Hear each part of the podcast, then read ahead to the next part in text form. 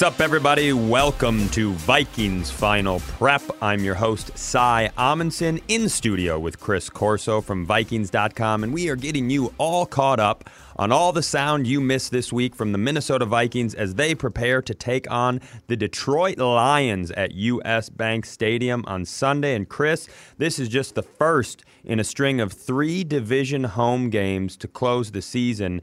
And that sort of thing is almost unheard of. This is the first time since 1972 that the Vikings have played their entire road slate of division games before hosting a single division game. And the good news for us, we've been pretty good at home. Yeah, the Vikings are 5 0 at home this season, the only remaining team in the NFL to be undefeated at home. I think that bodes pretty well when you're still playing three of your divisional opponents coming up in the last four games. And if we're going to get right on Sunday, I think it obviously is going to start with the defense. Tough loss in Seattle on Monday, and some uncharacteristic things happen. Not only 37 points, which is unusual for this defense, but a strong rushing defense historically got gashed pretty heavily on Monday. You know what's crazy, Cy? The Vikings lead the NFL, giving up five touchdowns the entire season. Three of them were given up during the game against the Seahawks. Normally, the Vikings just give up around 75 rushing yards per game this season,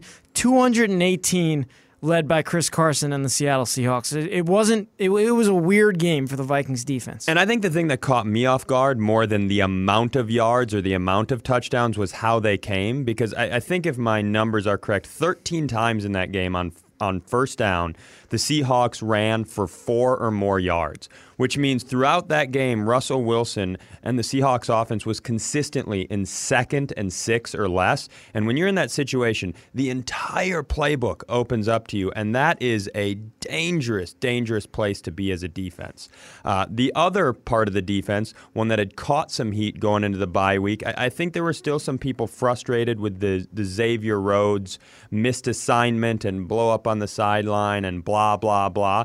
But the truth is, when we heard from the head coach earlier in the week, he wasn't upset with the, as upset with the defensive backs as some people uh, on you know Twitter were. Yeah, Coach Mike Zimmer had his dreaded Tuesday conference call following a, a, West Coast road game on Monday night, and the media asked him. They said, "What did you think about the defense?" They asked him about Rhodes, and it was pretty surprising to hear him say he was like, "Wow, the Vikings." The defensive backs, we worked on technique all week coming into the second half of the season he saw a lot of improvement from guys like Mike Hughes and, and Mackenzie Alexander. He noted the one play with Xavier Rhodes, but he was very impressed with their technique in that game. Well, hopefully that's a good thing going forward. And let's go from uh, from that on Tuesday to what we heard from him today, and let's kick the show off the way we always do with a. Uh, this is a bit of a truncated Zimmer. Uh, Zimmer's ornery. He's quick on Friday. He's ornery after a loss, so we got a little bit of him today on Friday, but we're going to give you everything we heard. Uh, let's hear from the head football coach. Okay, we're excited to get back uh, to US Bank Stadium. Uh, get get with the crowd, uh, play good football, play great technique, fly around to the ball, be aggressive, and Detroit's a, a, very good football team. Every one of their games has been very close. Uh, so we, are going to have to play well, and it's time that we start doing that. Mike, you talked about the secondary, some things to build on from the last week. What did you like about the practices you saw out here and building on? yeah, well, we're still, you know, continually harp on the techniques and fundamentals that we're trying to teach. And, uh, you know, like I said before, sometimes you get involved with game planning and different things. You kind of let some of those things slide a little bit. So we're just grinding on them, trying to get back to doing things the right way. Whether it's been Driskel or Blough at quarterback, have you seen them running similar concepts to what they did when, when Stafford was in there? Yeah, a lot of a lot of things. I mean, they've adjusted with each quarterback a little bit, um, you know, but uh, a lot of their stuff is the same. Dalvin, just how he's working on the fumbling kind of gripping the ball when maybe you're not taking the hits on him just to preserve him throughout the week? Like, how do you tell that? Yeah, we, we do that. We do that all, all the time. Um, I would not. He's not going to fumble. Let's just say that. Okay.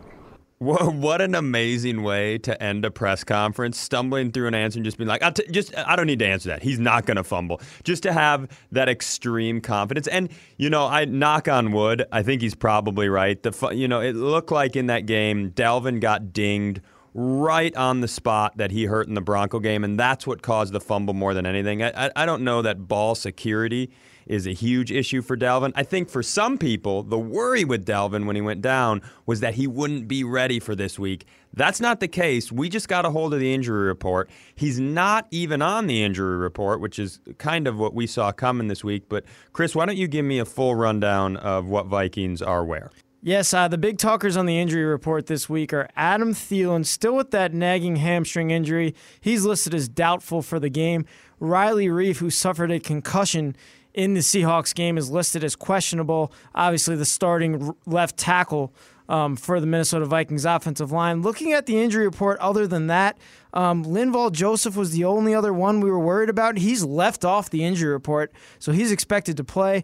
Harrison Smith also left off, and, and and as we noted, the Vikings running back he's also left off that injury report. Yeah, the good news, I think, when Harrison Smith uh, went into the bye with a hamstring injury, you wondered what sort of situation this would be. The fact that he's not even on the injury report is is absolutely great news. And I think you know if if we didn't see and I have no idea what I'm talking about generally, but if we didn't see Adam Thielen for that big time Monday night game, it tells me that this team is doing everything they can to bring him back when it's appropriate so we can have him for the stretch run. Uh, towards the end of the season. Uh, as we mentioned, I think Dalvin Cook uh, kind of got sick of the question about whether or not he would play this weekend, and uh, he addressed that in the locker room quickly and swiftly. How are you feeling? Do you expect to play on Sunday? Yeah. I'll be out there on Sunday. I feel good. Actually, better than I expected. So, you know, I'll be out there on Sunday, ready to get a W. Hey, Dalvin, is it mainly a pain tolerance Yeah. Basically, I just that's just what it comes down to. I don't think this thing could get any worse. I just think, you know, us being smart about it on Monday night was the best thing. You know, moving forward. You know of what we have, you know, going forward. So that was the best thing for me to shut it down Monday night, so I could get ready, you know, to roll on Sunday. You were favoring it a little bit after that first half screen pass that you got tackled on. Is that when it initially started to bug you again? Yeah, I felt I felt kind of wrong. I kind of tried to brace myself for it, but I kind of felt wrong. But you know, that's when it kind of you know shook up on me at first. But yeah. You feel like we played through at that point. But yeah, I feel like I could come back after the, the last one. Just you know, me want to go out there and compete, but you know, being, like I said, being smart about it was the best thing. That's great news uh, if you're a Vikings fan because it was not a fun feeling to have him fumble and then have the camera pan and see both Cook and Diggs down on the field. The only way that moment would have gotten worse is if a newscaster would have broken in like, "Oh, this just in, US Bank Stadium has also collapsed like the Metrodome." Like it was like it felt like an end of days moment. So not only the fact that he's not on the injury report, that he's confident, but that if you picked up that little nugget that was, it can't get worse. You know, it, it can't progress. It's just something that he has to deal with. That's huge news. The other side of the ball, the Detroit side, they are ransacked. Is that a word? Ransacked? They're ransacked with injuries. A lot of guys on IR. TJ Hockenson went on IR this week. Kerryon Johnson isn't playing. And they are down to their third string quarterback, David Blough, who got his first start on Thanksgiving. David the Plow Blough. I'm trying to, it doesn't work, but I'm trying to get it going. Chris, let's talk quickly here a little bit about who is David Blough. Because, uh, like I mentioned, Chicago last week, Thursday, Thanksgiving, NFL debut, 22 of 38. 280 yards, two touchdowns, only a single interception, and he was only sacked two times by Chicago's incredible defense. His second career pass was a 75 yard bomb to Kenny Golladay. But honestly, this shouldn't. I'm not anointing him the next great quarterback, but that sort of performance shouldn't be a huge surprise given the sort of things he did in college. Yeah, he hails from Purdue, the Big Ten. A couple big quarterbacks have come out of there: Drew Brees and uh, Kyle Orton. Another, one big quarterback one big has quarter- come from there, and, and Kyle Orton. he had a good career there, though. In his senior year, as a fifth-year senior, he threw for thirty over thirty-five hundred yards, twenty-five touchdowns, and eight interceptions. He actually had a game in his junior year where he broke the Big Ten passing record for yards in a game with 590. He had a game where he beat the number two ranked Ohio State. Um, he had a very good career in the Big Ten over there at Purdue. So he's he's done some things that maybe some of you Gopher fans have seen um, in that in that conference. Yeah, it's no joke. I mean, over his career, almost 10,000 yards, 69 touchdowns, and 126.8 QB rating. But I think more importantly, uh, Zimmer is at the point where he's probably getting a little bit sick of seeing backup quarterbacks. Uh, we- I, I would I would assume that's the case. I mean, it's we- unbelievable. We've done it a few times this year, and it's always hard to play someone when there's no tape on them, and especially a guy who does have the arm to go deep. So let's hear what Zimmer had to say about David Blough. Yeah, I thought he threw the ball well. Uh, moved in the pocket. Um, he's a very smart guy. We, you know, one of our coaches w- was coached him in the East-West game, so you know we tried to get a report on him the best we could. But uh, you know, he I thought he I thought he played really well. He made some really good throws. Um, had a chance to win the game at the end. It was 24 to 20, and um, but uh, they just ran out of time. So um, he has he has our ultimate respect, just like everybody else that we play. Does it feel like you keep running into these quarterbacks that have maybe played one game this year, you know, with short track records? Yeah, but I mean, you know, that's part of the NFL. We're just glad our guys staying upright.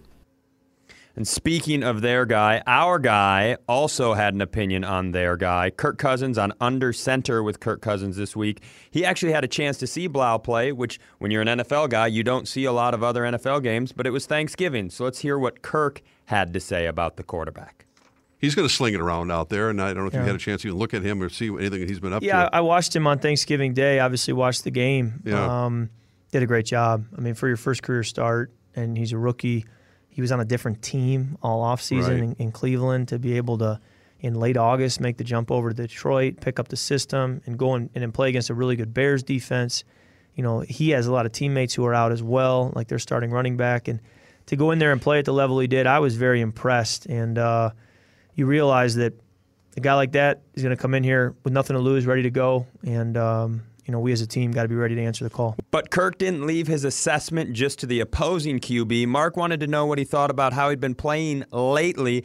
And although he has the opportunity to revel in some successes, Kirk was pretty honest and hard on himself about the way the Seahawks game ended. Uh, but you seem to have a real comfort uh, when I watch you in the, in the huddle right now, and no matter Yeah. what's going on, nothing seems to be affecting you. Well, it's hard to say. I think, um, you know, we've talked about it at the, at the first segment of this show. I was very upset that we did not go down and score on the last drive. And I, and while you say, ah, you know, played well, done some good things, I take a lot of pride in at the end of the game being able to to to make that play on third or fourth down that that gets the keeps the drive going and gets you down in scoring position and. I did feel like we have the team and the offense that can do that in that moment. And so it's hard for me to say, yeah, I'm, I'm doing a great job when, when the last drive I was out there, we did not uh, complete the job. As Kirk continues to be, uh, in my opinion, play incredibly well, but also continues to be a bit of a divisive guy amongst the fan base. One of the things I love about him is he's always willing to be honest about his performance, and that that gives you a lot of hope that going down the stretch when he gets that sort of opportunity again, he can come through. Uh, we're going to be right back here on Vikings Final Prep. Before we leave, get ready for final kickoff all season long with Vikings Blend at Caribou Coffee. 10% of all proceeds go back to the University of Minnesota Masonic Children's Hospital. Purchase in store today or at cariboucoffee.com. And since it's that time of the season, help the Salvation Army fight for good by giving at a red kettle. You can also donate online at salvationarmynorth.org. No amount is too small. We'll be right back. Welcome back to Vikings Final Prep. I'm your host, Cy Amundson, getting you all caught up on all of your Minnesota Vikings sound. And hey, why don't you join us here at KFAN along with the Vikings as we broadcast live at Fleet Farm in Lakeville for the Toys for Tots Drive on Tuesday, December 10th.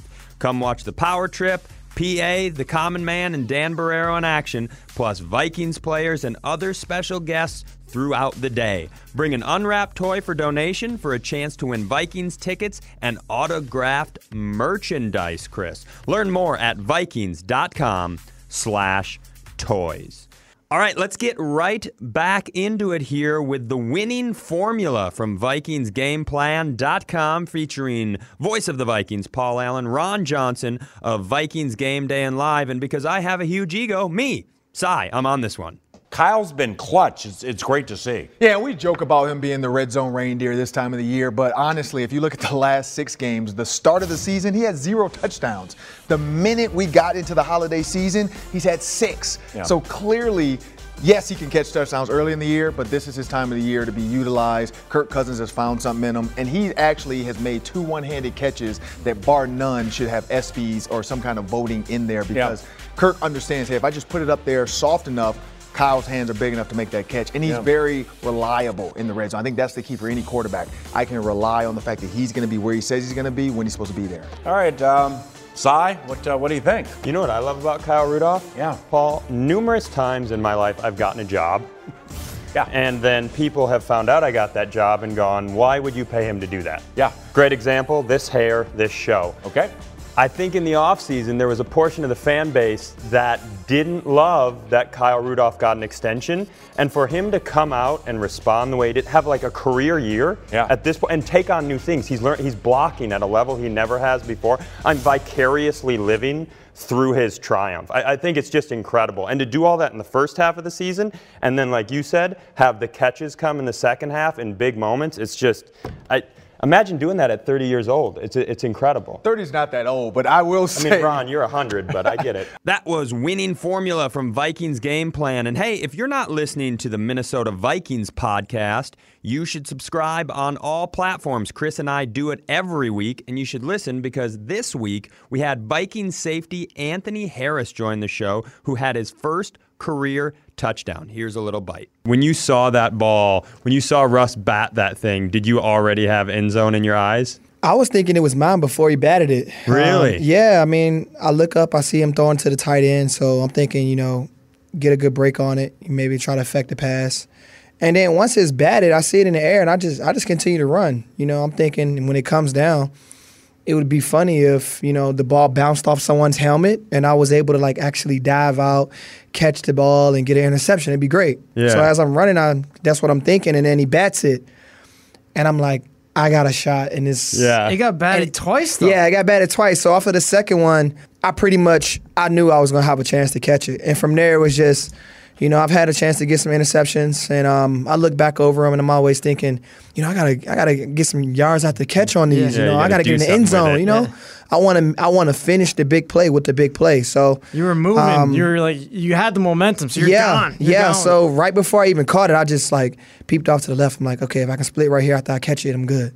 It's always great to have Anthony Harris in the studio. Not only is he playing fantastic right now, but he's truly one of the most wonderful human beings in this building. one of the best. And he's always great to be around. Uh, that'll do it for your sound. Real quick here, a couple final notes on the Detroit Lions. Going into this, three, eight, and one. Chris, it should be an opportunity for us to get right on. I know we've been playing well on offense, but it would be nice to see a full 60 minutes start to finish and and these guys are the candidates to do it against the the Lions are 25th in the NFL in points against 29th in yards allowed 23rd in rushing yards 30th in passing yards so Kirk and whether Thielen's out there or not Kirk and all of his friends should have the opportunity to put together a big day. And as the Vikings try to get right on the other side of the ball, like we mentioned before, on Johnson isn't there.